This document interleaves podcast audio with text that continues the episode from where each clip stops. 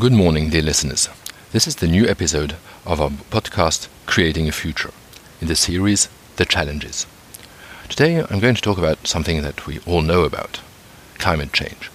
Well, actually, what I, was surprised a few months ago when meeting a friend, because he felt very relaxed about that. Felt, oh well, you seem to be very so anxious about this. What's the fuss? You know, one or two degrees more, that's not really big deal. If needed, I'll just switch the air conditioning on and put it a little bit stronger, one or two degrees, very easy, no problem. This led me to reflect a little bit. What actually is the problem with climate change? And actually, I came across two articles that really made me think and made me fear. First one is about anticipations of mega heat waves in France in um, the late 21st century if nothing is done. The anticipation is that temperatures would rise to 55 degrees centigrade. 55 degrees centigrade. That's about the record temperature recorded on Earth now in places like Death Valley in California or in southern Libya. So it means if we're talking about Death Valley, means that nothing lives there. And if France, one of the breadbaskets of Europe, is hit by heat waves of this magnitude for weeks, I doubt that very much of our crops, of our forests, and of our population will survive.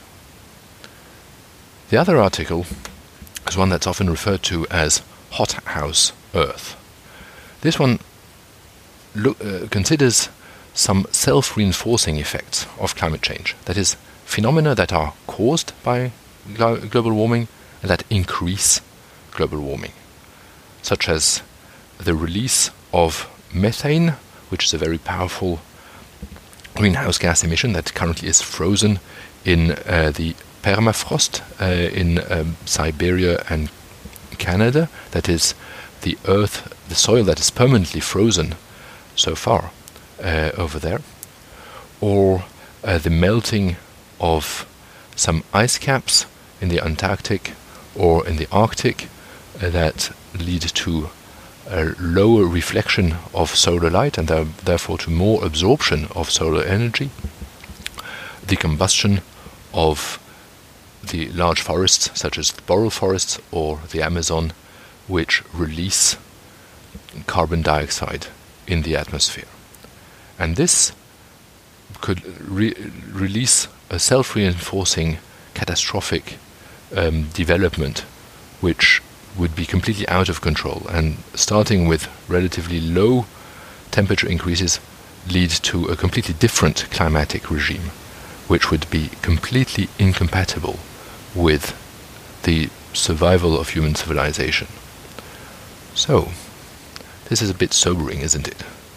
Well, we'll look into other what the future could be, that the future we want to create in a new episode. Thank you very much, and this will be tomorrow.